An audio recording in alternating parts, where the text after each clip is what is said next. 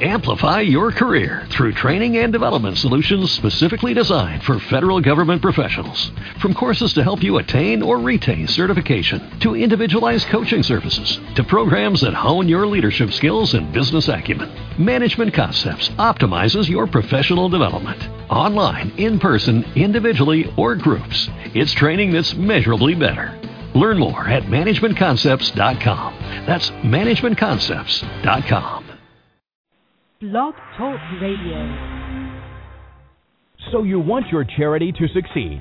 It's no secret that combining online and offline techniques is the key to modern day fundraising success, and practical advice is what you need. The Nonprofit Coach with Ted Hart is the perfect place to learn from experts around the world who, along with our host, provide advice you can use. Ted Hart is without a doubt one of the foremost nonprofit thought leaders. Also a successful author, his books cover a broad range of topics from major gift fundraising to use of social media and how to succeed online. Ted lectures around the world, but now he's here for you. From the latest in charity news, technology, fundraising, and social networking, Ted and his guests help you maneuver through this economic downturn in the charitable sector to greater levels of efficiency and fundraising success. Remember, this is a live call in show. Become part of the show by adding your voice. Call now at 347 324 3080. After the show, you can find all our podcasts at tedhart.com. Just click on radio links. Don't forget to dial 347 324 3080. Now, welcome the host of the Nonprofit Coach, Ted Hart. And welcome here to the Nonprofit Coach. We've got a full show for you today. This is your host, Ted Hart. It is Tuesday, May 8th. Uh, we've got lots going on on Page One News, and then we've got a terrific uh, all star here for our Page Two experts. Uh, for those of you who are familiar with the show and those of you who are new, we always start here on the Nonprofit Coach with Page One News.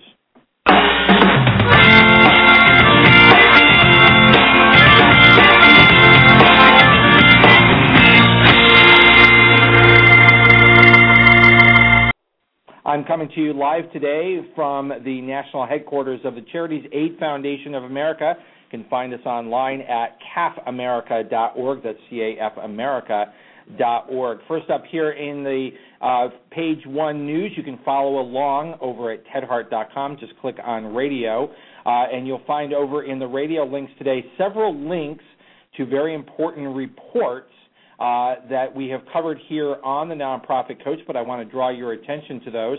Uh, the first up over in the radio links is the 2012 Nonprofit Social Networking Benchmark Report. Very important report. You can download uh, a copy of that report that's going to uh, cover uh, such things as social communities continuing to grow, the ROI of Facebook, uh, common fundraising tactics on, fundra- on uh, Facebook, and top factors for nonprofit success in social media. You know, while we're talking about uh, Facebook, I do want to draw your attention.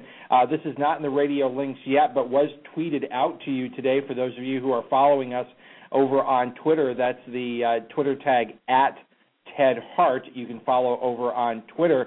Uh, but we did uh, just send out to you uh, a judge in Virginia has ruled that the Facebook like button is not protected under the First Amendment. Uh, this is an important ruling, particularly for nonprofits, to understand that social integration of Facebook has changed the dynamics of society in many, many ways, uh, refining what a friend is to privacy issues, its impact on social skills, and ev- almost everything uh, in between. Well, in this particular case, uh, there was a sheriff uh, who was running for reelection. Uh, he did not like the fact that uh, several of the uh, folks on his staff uh, he had found had liked his opponent's Facebook page, and so he fired them. Uh, the uh, the claim from the uh, the folks who were fired is that that, was their First Amendment right uh, to uh, like anything that they would like on Facebook. The judge did not agree, uh, so the uh, the like button uh, is uh, is not protected under First Amendment rights, and I think that's important for all of us uh, to follow this. We'll be adding that to uh, the radio link so that you'll be able to find that directly. Uh, but if you follow us at Ted Hart, you'll be able to grab that link right now, right over at Twitter. Um, next up here on uh, page one news is to draw your attention to the 2012 Convio online marketing nonprofit benchmark study. We've covered that here on the Nonprofit Coach. I want to draw your attention as we're doing a review of these top reports that are available for uh, here in the nonprofit sector.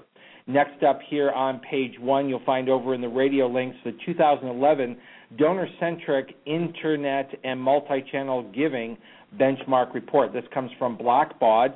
Uh, you don't want to miss this opportunity to make sure that uh, uh, you understand some of the key findings uh, that it has been increasingly common for new donors to make their first gift online. Why and how can that be substantiated?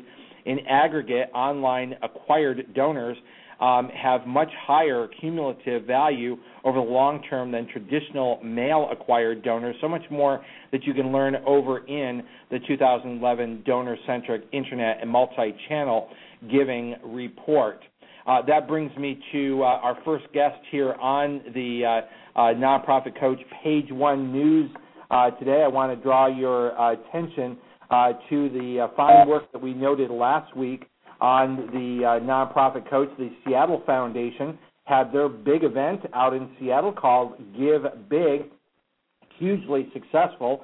Uh, here, direct from the Seattle Foundation, here on the Nonprofit Coach, uh, Mary Grace is here to tell us how did everything go, Mary, with this year's Give Big.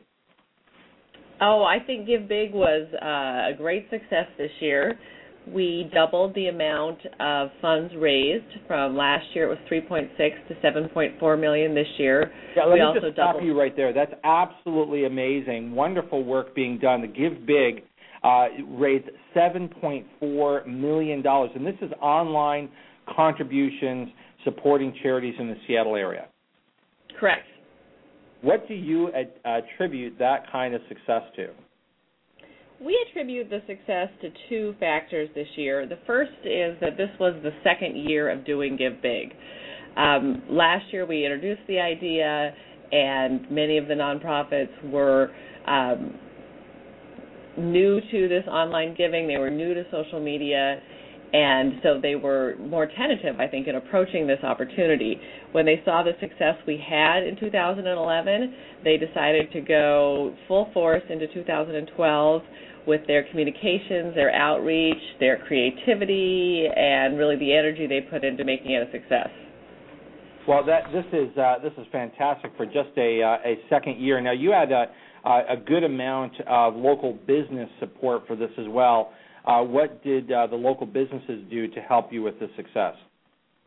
Well, the key to the success of Give Big is the what we call the stretch pool, which provides the incentive for people to give that day. We have an incent- a stretch pool of $500,000, which was used to uh, incent people to give that day, and they the nonprofits would receive a prorated share of that stretch pool based on how much they raised that day. For example, if the total uh, Give Big donations were to your organization were three percent on Give Big Day, then you would get three percent of the stretch pool. Well, um, and, and you've got this uh, really interesting, sounds very fun. Uh, what what about uh, the Willy Wonka golden ticket? Oh yeah, that provides a lot of fun, and it was really interesting to see how the nonprofits really promoted that, um, almost more than they promoted the stretch itself. But every hour we would randomly select one uh, donation that had been made during that last hour, and that organization would receive a additional one uh, thousand dollars.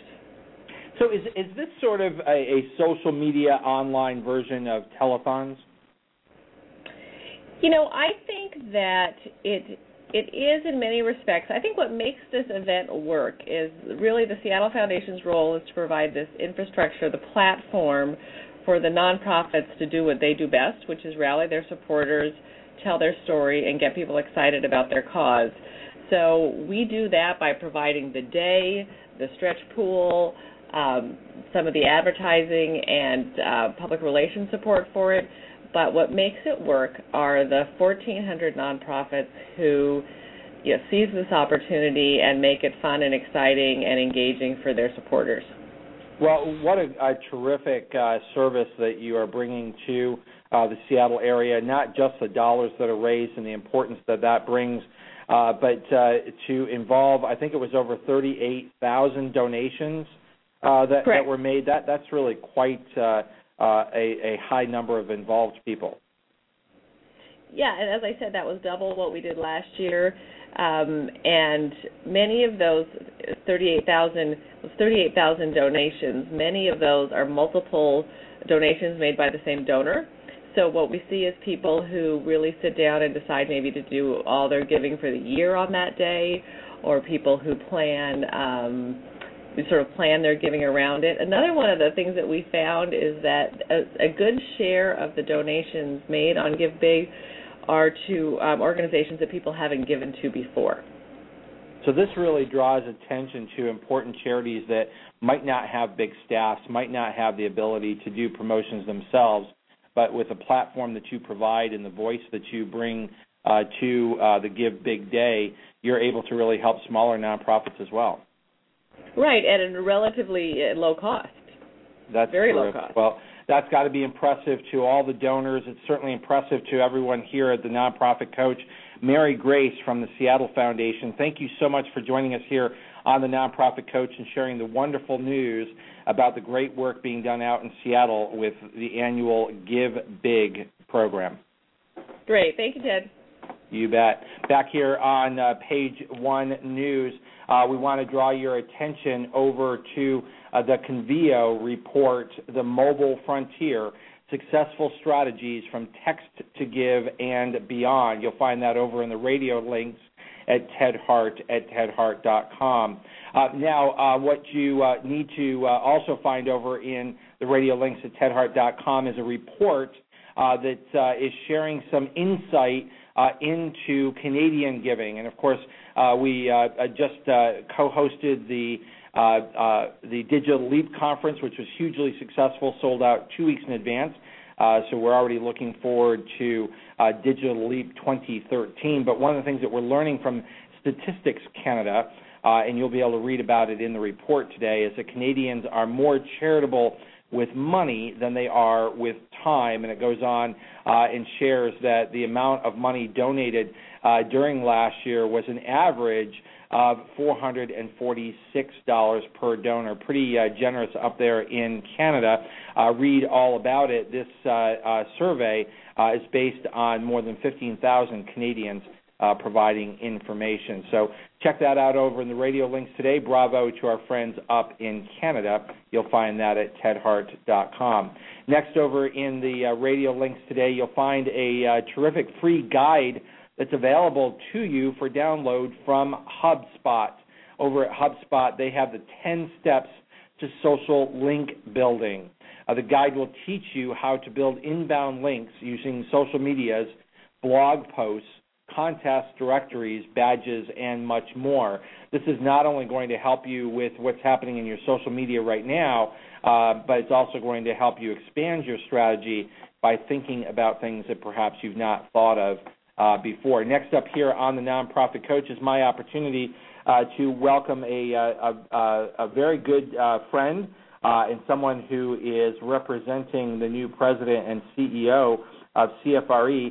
Uh, Cherlynn Hale is here with us, and she is going to bring us this month's edition of the CFRE Minute. as the immediate past chair and current board member, welcome here to the Nonprofit Coach, Cherlynn Hale. Thanks very much, Ted. Hello from Toronto. Well, uh, take us away for uh, this month's edition of the CFRE Minute.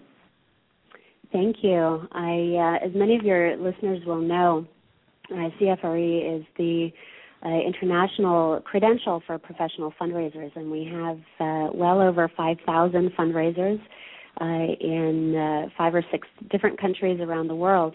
Uh, but one thing that I thought might be interesting uh, to share with your listeners today uh, is uh, a few of my experiences over the last year or so uh, through my involvement with CFRE, visiting to uh, parts of the world where the profession of fundraising is uh, is coming into its own and really emerging. And uh, and speaking with them about certification and uh, responding to their interest, our profession uh, is just exploding in many parts of the world, and uh, and our colleagues uh, are looking at certification as a way to uh, increase recognition of their work as professionals uh, and uh, uh build their professional communities in their areas. Uh, and really demonstrate to their public a commitment to accountability and, and good practice. So it's been very exciting to uh, to visit such, such, places such as Bermuda, Japan, as well as Kenya, and um, very exciting things happening. Well, this is uh, this is of course very exciting for our profession and the expansion of uh, of CFRE.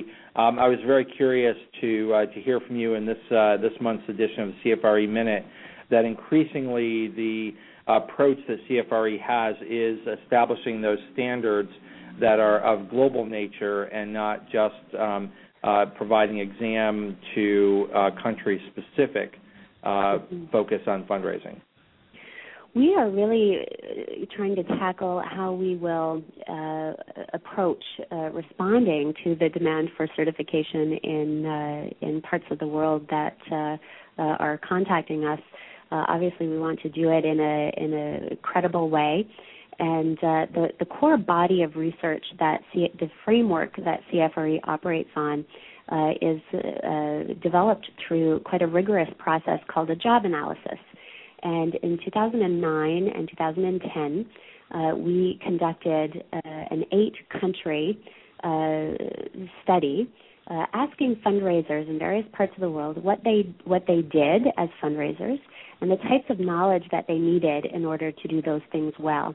And the remarkable key message from uh, that body of research was that uh, as as a global professional community, um, there's a tremendous amount of stability in in what we as professionals say is core to good and effective fundraising practice.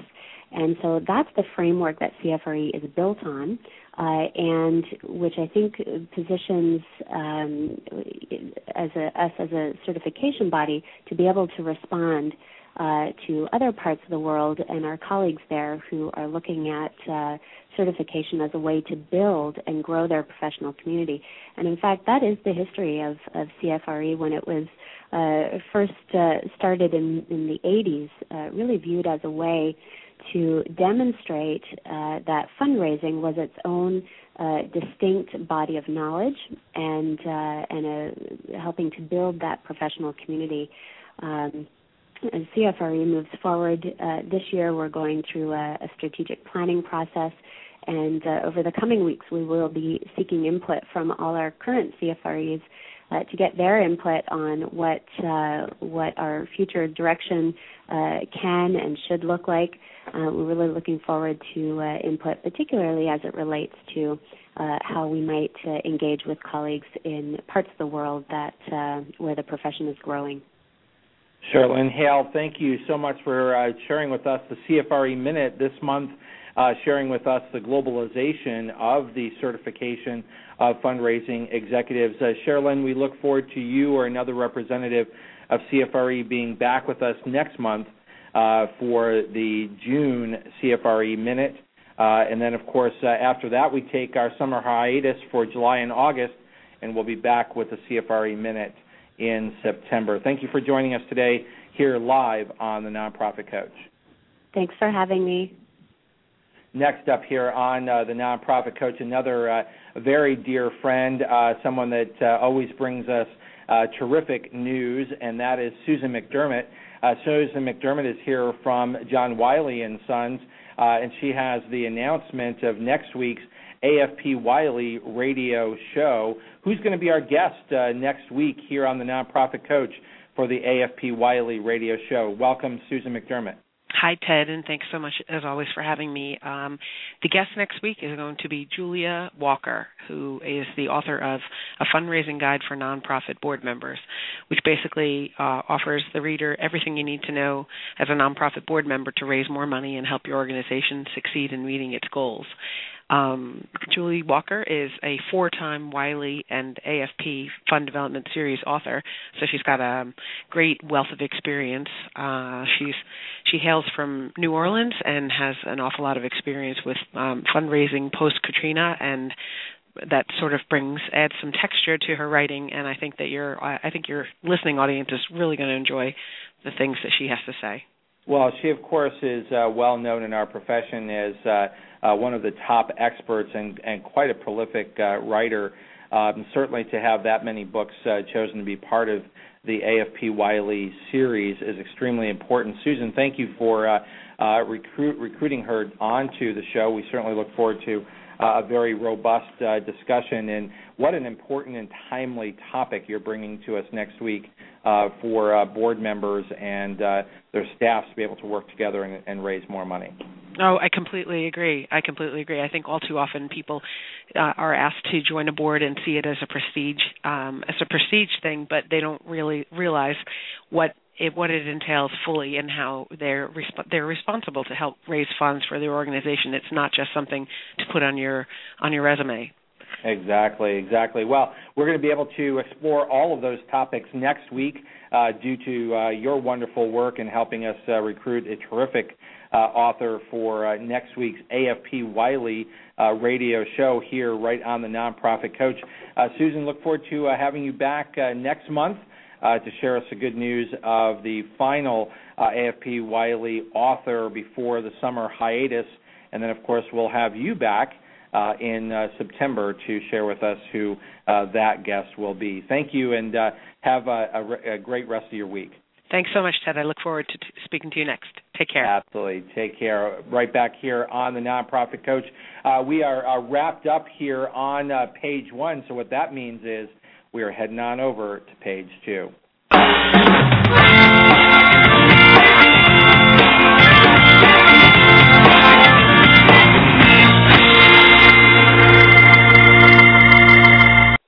Pat Pasqual is the director of the Washington office of the Foundation Center and is a prior guest here on the Nonprofit Coach.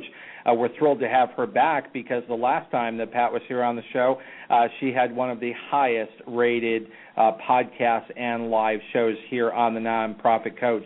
Uh, Pat was appointed director of the Foundation Center's regional office in Washington, D.C. in April 2008. This is a return engagement uh, for Pat, who served as the D.C.'s director from 1994 to 1999. They couldn't let her go either. She had led the center's Cleveland office for the nine years prior to that. She also has experience as a public library administrator both in Cleveland and with the District of Columbia Public Library, where she managed special systems wide initiatives and outreach services. As director, she oversees the office's information services, training programs, special events, and plans outreach to local, national, and international nonprofit organizations and to grant makers, as well as to Congress and the Center's cooperating collections in the Mid Atlantic region.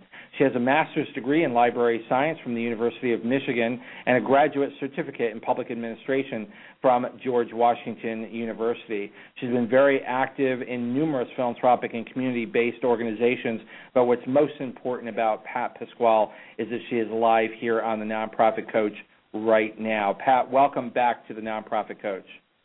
Ted, thank you for inviting me and totally intimidating me with the, with your introduction.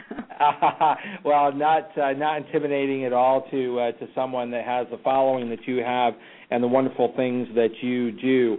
Uh, so I'm, I'm going to start right off just because I'm so curious. My my first question is uh, why uh, were you are you so popular? Uh, why what is it about grant writing that draws people to needing more information? Well, I think um, as an example, last night we did a program in Ward 8, which you know is one of the um, poorer sections of Washington D.C. And we had 40 people in the audience, and um, the class was we chose was proposal writing. Um, I think for many, there's a misperception that that is how you raise money for nonprofits. It's the main way. Many, many, many people don't realize that you have to diversify your funding sources, and they come to proposal writing because that is the thing they know about most. I mean, most people don't know about earned income or individual giving. they know proposals, they know big foundations, and that's what gravitates towards those. Um, they gravitate towards those classes. And so, what we try to do at the Foundation Center is, once we get them in, is to show them the wide variety of other kinds of um, fundraising techniques that they can actually use. And and uh, and it's a, a, wide variety of things that uh, that you train on over at the Foundation Center. Why don't why don't we um, talk um, a little bit about what is the Foundation Center itself? Uh, why does it exist? How does it exist? Um, and then talk about uh, your office here in Washington D.C. in specific, because I know you have uh, a lot of very unique community-based programming here. But what is the Foundation Center? Well, the Foundation Center, people don't realize, is over 50 years old, and it's the leading source of information about philanthropy worldwide. Um, through data analysis um, and training, we connect people who want to change the world to the resources they need to succeed. That's our elevator pitch.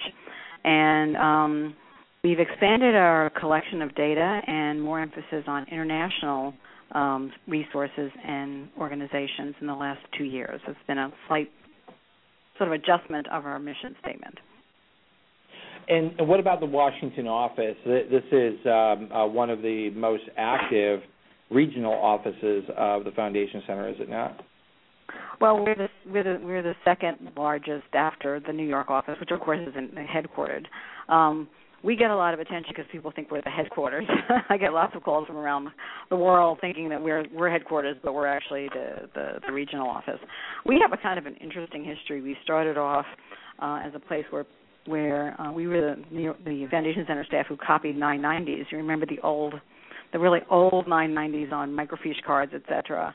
Um, right before they were available online we had national we had a national we had the other national connect collection outside of new york. But prior to that before even microfiche foundation center staff here were copying things from the internal revenue service office to publish the editions of the foundation the book editions of the foundation directory.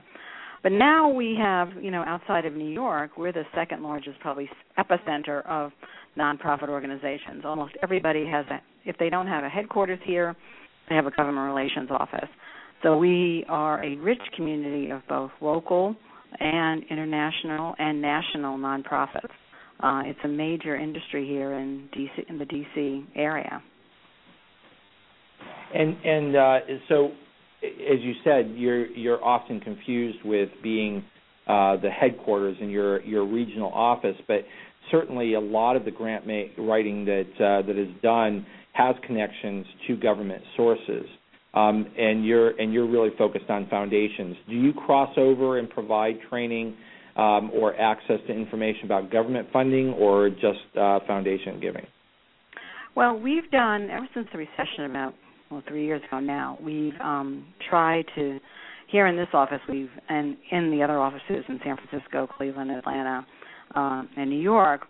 We've been trying to put as I said, trying to put grant seeking in its right perspective, and we've done programs on other type of grant grant seeking uh, rather than just well, other kinds of fundraising. And one of the things we've done here in this office is we've been annually offering programs on federal how to get money from the feds, on how to do grants.gov, how to register, um, how to actually try to figure a way through the catalog of federal domestic assistance, etc. So we've been doing that. And we had a program a couple of weeks ago. It was sold out, and just people realized that they have to spread their wings.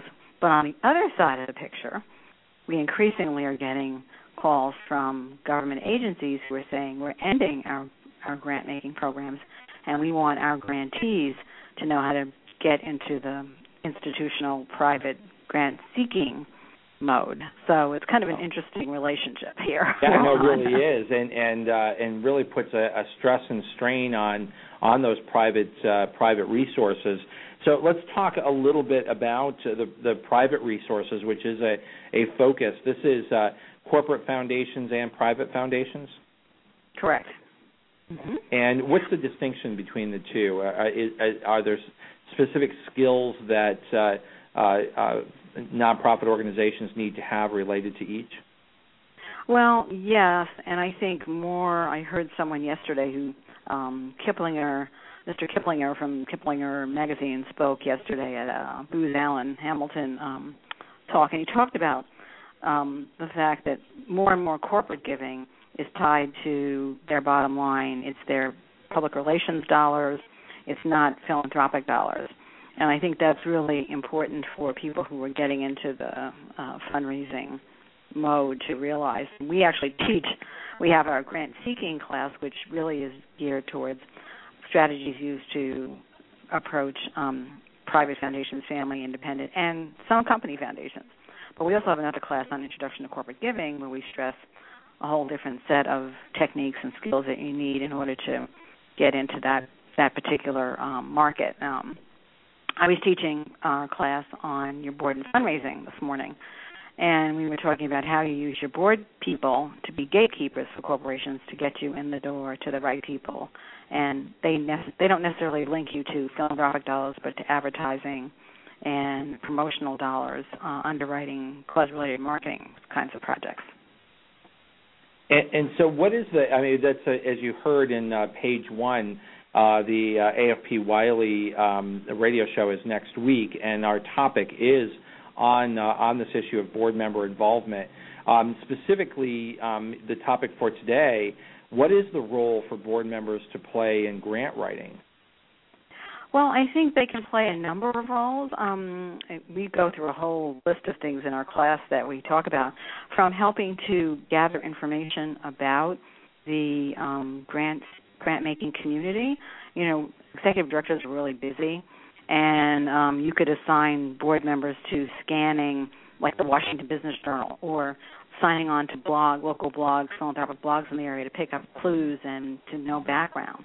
Um, your board members have to help with the fundraising plan. Um, we talk about unless they help with the plan, they're not going to buy in and do what the plan says they have to do at the end. Um, so you want to make sure you do that. They help with compiling lists of annual um, for your annual campaign. They can help write your uh, proposal if they have good, you know, communication skills.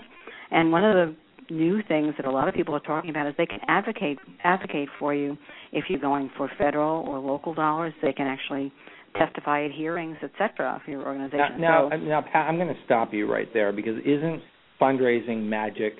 Isn't is, isn't this just a magical thing? You're you're, no. you're saying that there are actually concrete things that board members can and should do to oh, ad- help advance grant writing. Oh, absolutely. It's not. It, most a lot of board people say one of the reasons they don't do fundraising is they don't know how. Um, and once you show them, you know, it, it can become you know a competition. It can be fun. We talk about making it fun for your board people. Make it, you know, like winning the, winning a basketball game or winning a um, you know, a golf tournament. Um you're winning for your clients because after all what is fundraising about but the people you're trying to serve. And if you can win the money for them, you're doing, you know, good, better, you know, helping better the world. And what what's more important than that? And and and one of the things that uh um, is uh, is important to know about grant writing, particularly the the sorts of things that you're talking about. Is this can be truly transformational. So this is really a team sport. This isn't just we hire one of those magical grant writers and they bring in big dollars. Exactly. I mean, part of the the success the successful nonprofit organization who writes for proposals knows that it's not the proposal that gets you the grant; it's the organization's um, reputation, um, its staffing, etc. The proposal only reflects what you do when you've got a uh, you know, with the witch of the west in there, it's not gonna. You're not looking in the mirror is not going to is, is you know getting a nice new mirror is not going to work for you. So it's really that's the trick with with proposal writing. And and to be honest, I mean one of the things that's happening is proposal writing is changing with online forms.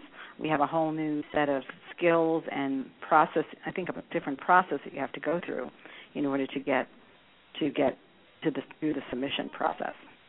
Well, that's um, uh, that really has changed, and that's been in the last uh, few years. Are there specific um, uh, techniques that you share with folks in terms of how to excel in the electronic format? Because I, I often think of that as, as being a bit more flat than perhaps uh, a well written, well laid out uh, proposal might have been in the past, that you had more opportunities to stand out in the way you presented it, uh, where now the information is now scannable, keywords become important, um, and how you fill out those electronic forms. Well, I think it's you're perfectly right. I, I spent an hour getting my uh, activity statement into 80 words for a proposal uh, last week. And I'm thinking, hmm, didn't have to do that before, but you know, it's very precise. Some of these online applications, 40 words for your mission, 80 words for your activity statement. And you can't tell stories. You can't use too many statistics. You have to be very strategic, very brief. Um, it's a more you know disciplined it calls for more discipline because you've really got to distill distill distill distill distill but on the other hand you still need all the information your work papers your timelines your statements of needs and objectives you still have to have that because in truth you're not submitting one proposal anymore frequently. I know i do. I have four different versions. I have a one page two page a, an eight page and a five page version and you've got to sort of switch. So yeah, I think it you have to be disciplined and flexible in terms of what you're putting into your proposals, depending on the length that the funder um, requires.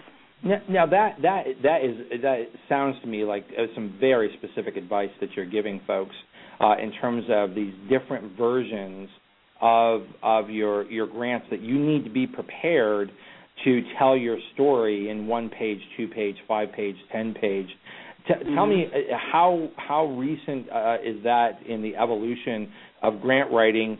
And then, as you answer that from the nonprofits perspective, can you give me some insight into is this leading to more successful grant writing from the funder side, or is this just reducing paper?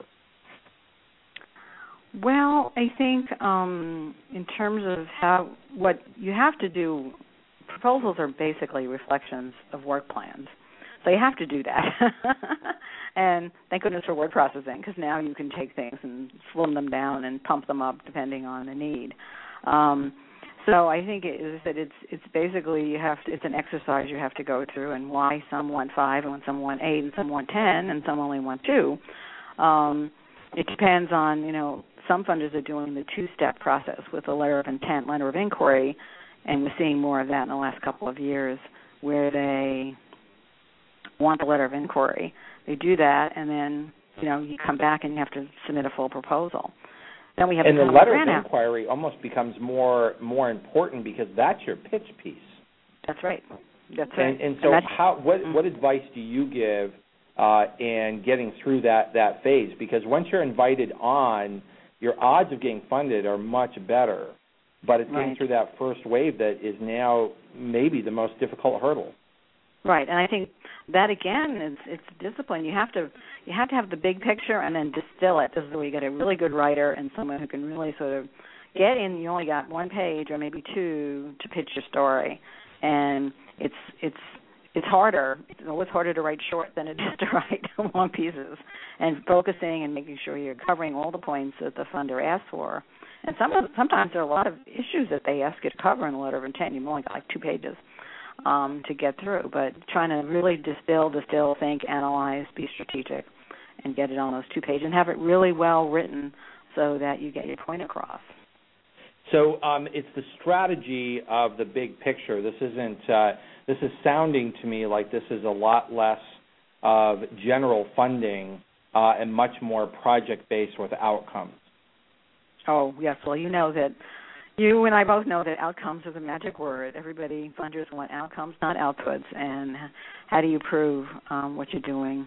Um, and it's okay. It's not. They don't want you to just do things. You want to prove that what you've done is success. How do you show success? Is really important at all levels. Uh, we're going to take a little bit of a station break, and when we come back, I'm wondering if you can uh, help uh, our listeners uh, learn what is grant space, uh, oh, and we will be right back.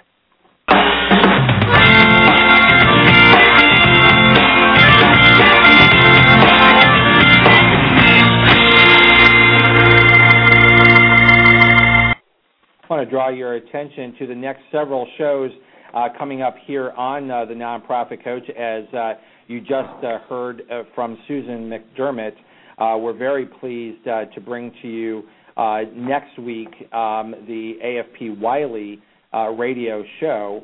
Uh, and uh, extremely pleased uh, to have uh, Julia Ingraham Walker uh, as our guest next week. Uh, the following show is our monthly partnership with the Green Nonprofits Organization. and we will be bringing to you the Green Show. Amy Fraenkel, who is the director and regional representative of the UN Environment Program Regional Office of North America, will be our guest on the, right here on the Nonprofit Coach uh, on uh, uh, on May 22nd. There's no show the week of May 29th uh, or the show that would regularly be scheduled due to the Memorial Day holiday in the United States. Uh, so that's a great day to mark your calendar to catch up on podcasts, of which there are approaching 100 podcasts of the nonprofit coach. We'll be right back on the uh, June 5th uh, show. I'm sorry, the the June 5th show also is not going to be taking place because uh, we're going to be down at the AFP Techno conference uh, and we will be providing you with more information on how you can participate in the AFP Techno Conference uh, in Orlando. We'll be wrapping up uh, the last three shows of the Nonprofit Coach before our planned summer hiatus. Rob Mitchell will be with us on June 12th, uh, providing us with the latest information uh, from Atlas of Giving. Uh, we will then have our June Green Show on June 19th. And then wrapping up uh, here on the Nonprofit Coach before we head off to the summer hiatus is going to be June 26th, uh, just like Pat Pasqual, who's our guest today, another one of the top rated uh, presenters here on the Nonprofit Coach is Penelope Burk. Uh, she's going to be bringing the latest in her uh, Cygnus donor research um, right here on the Nonprofit Coach and send us off in great fashion uh, for the summer hiatus. We're going to be uh, heading right back to Pat Pasqual, Director of the Washington office of the Foundation Center.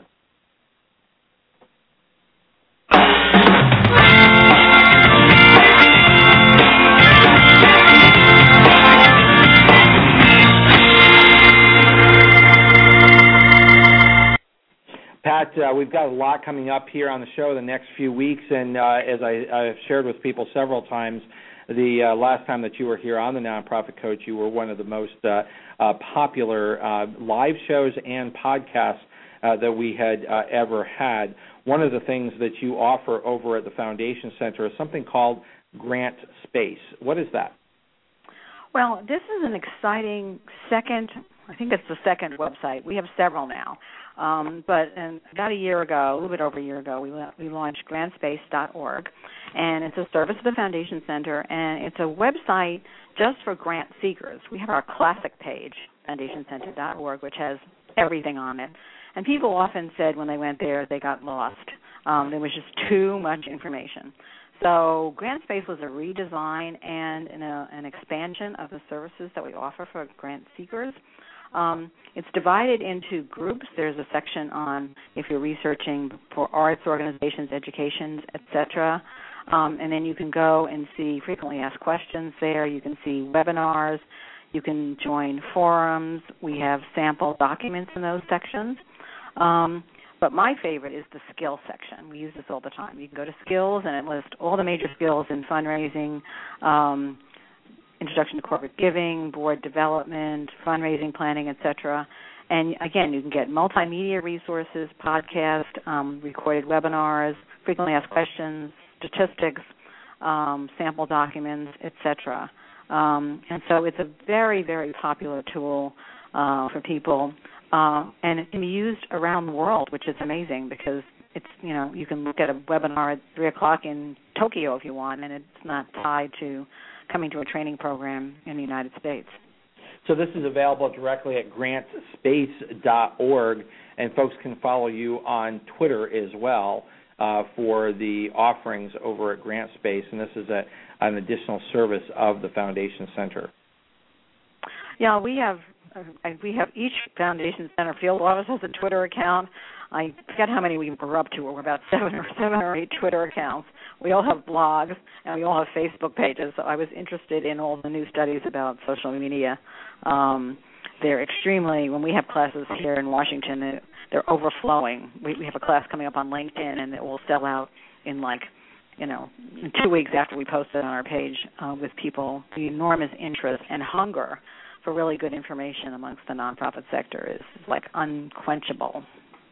It it uh, it is always very uh, very popular. I'm going to be presenting tomorrow uh, as part of the AFP webinar series.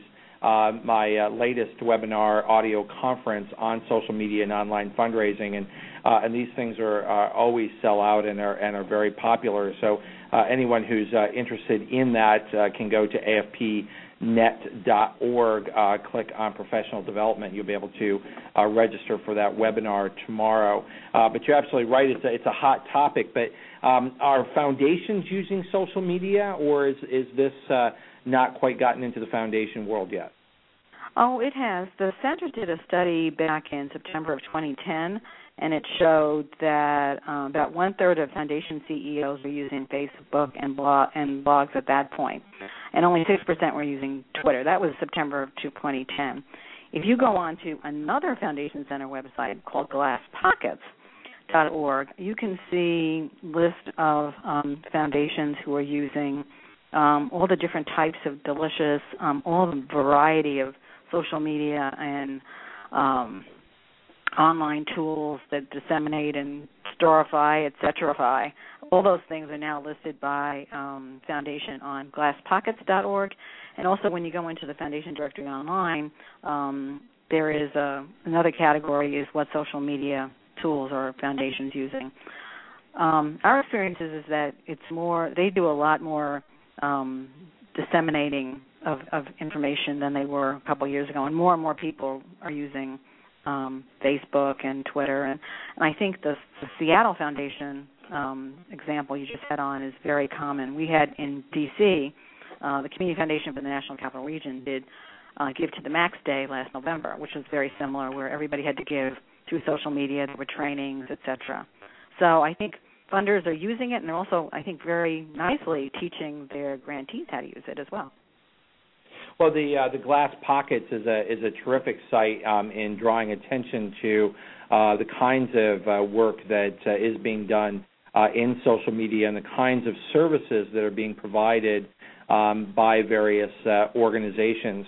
What is most prevalent in, in or, or maybe the most successful way for nonprofits to social media wise be in contact with foundations? Well, I think it's partially is having a site or having some place for a funder to look. We have a lot of international groups that come through here, and one of the things that you know funders automatically do now is they expect you to have some sort of social media presence because they want to check you out. And I think for funders, it's a it's a non-intrusive way of actually checking out nonprofits to see how you're doing. Um, so you want to have some kind of social media uh, presence we've had a lot of speakers here, and one of the things they say, and I think it's really important, is you don't have to have everything. Um, have one that's really good. yeah, so don't spread really yourself too thin. If you're uh, a small right. organization, you you really want to uh, do a very good job with whatever it is that you do. Right. Pick one and you know give it the best. If you've got more people, you can do it, but have a really good one rather than a bunch of mediocre ports. Now, here at uh, the Charities Aid Foundation uh, of America, um, uh, of which I'm the, the new CEO, um, what uh, the, the expertise that we have built over the last 20 years uh, is in the arena of international giving, vetting charities, and uh, providing millions of dollars of financial support to charities around the world. Um, what are you seeing in the international grant making arena?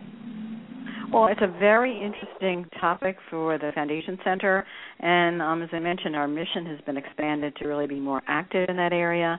And so we came out with a product about, I think about two years ago, is Philanthropy Insights. And this is a really exciting. People, um, it was originally geared for um, foundations, but the nonprofit world has has sort of embraced it wildly when they find out that this is for the first time. You can go on to uh, a website and actually see um, funders um, outside the United States and get some basic information on them.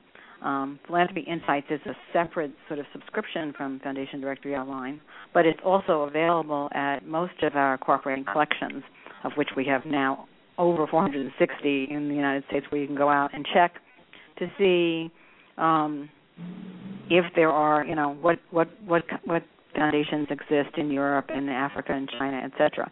It's nowhere near a complete list, but it is a beginning, and it's like the first time we've started putting this type of information on um, our our websites and, and, in, and in our products.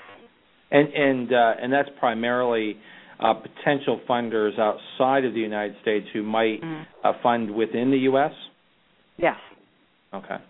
Uh, Pat, we're going to take uh, just a, very quick uh, break for a reminder here, and when we come back, I was wondering if you would be so kind as to share your your top few tips on actually getting funded, and we'll be right back. Remember, our podcasts and archives are always available 24 hours a day at tedhart.com. Click on radio links. If you're listening live today, the phone lines are open. Call in and ask a question by dialing 347 324 3080. Now, back to the Nonprofit Coach with Ted Hart. And Pat, we're uh, we're back. Uh, so, how do uh, uh charities that are listening today? How do they actually get funded? Well, first of all, you have to have a good mission and do a good job. um, you have to know. You have to be. You have to have passion, um, and you have to really be strategic about how you're doing good um, and making sure you're getting the most bang for your buck. I think planning and research are essential. Um, you have to keep asking yourself why, why, why, why am I doing this? Why am I approaching this funder, etc um, so that you can get again the best results for your limited resources. And I think thirdly is building up um, a board and volunteers to support you in this very tough fundraising environment. And and how I, I hear what what you keep saying is be focused, have your information, um, and be flexible. Um, so, how does an organization get funding for general purposes, uh, or is that just not possible? Be realistic. That's not where the funding is going to come from. Well, I think you have to be realistic that it may not come from that resource. Um, you know the statistics about individual giving, and you know the Giving USA pie chart with earned income. And um, as and then there's the whole I find fascinating is the individual giving on social media. Um, so I think you have to foundation giving is usually project support and it's limited for a number of years, and so you have to have a diversified funding um, st- funding streams to keep yourself up. And for general operating support, you should be looking at individuals and earned income. And, and that really is part of your overall strategy as well, is to not uh, just view foundations as quick money, as easy money, but as a part of an overall strategy. Because isn't it uh, the case that to get foundation uh, funding, you really need to have uh, those individual advocates and those individual donors? They're going to look for broad-based community support as opposed to just being the first funder. Right. I mean, the whole there's now sections and proposals that ask is you know talk about the sustainability of your organization. You know, what are you doing now? What are you doing in the future? What if you don't raise the money this year, et cetera? What's your plan B? But sustainability questions in um, proposal application guidelines are you know now a new feature that never existed before. It used to be called future funding. It's now so now it's sustainability. And and so if uh, if that's part of your strategy, what what is the chicken and the egg? Is, is it uh, individual giving first, and then you can look to corporations or foundations, uh, because a lot of organizations really have not perfected um, understanding individual giving. Yeah, I think I mean most of the small organizations we we have lots of little ones who come through our organization. They're they're existing on you know gifts from family and friends, et cetera, and they want to make a jump to uh, foundation funding. But when you talk to foundations, they're going to say you need to sort of like get a little bit more organized in that individual giving. Um, and then we, we, we help you with projects and you know expansion, etc. Um, but for general operating support, you have to look you know you have to look elsewhere. And individuals um, historically have been the way that you know many many small organizations exist surely on volunteers and individual giving before they make the leap to institutional giving because there's so many demands when you go to foundations that you know, are you ready to, to handle reports and evaluation, et cetera? Well, let, let's talk a little bit about that because uh, you know what uh, a lot of folks are hoping is that this is uh, the the big check that's going to save the day. Um, but what you're saying is eh, this is really part of a broader strategy. There's a lot of reporting. Know what you're getting in for before you start really seeking that funding. Correct. Um, and I think not only the fundraise, I mean the fundraising part is really important, um, but making sure that your organization in that early stages stays legal.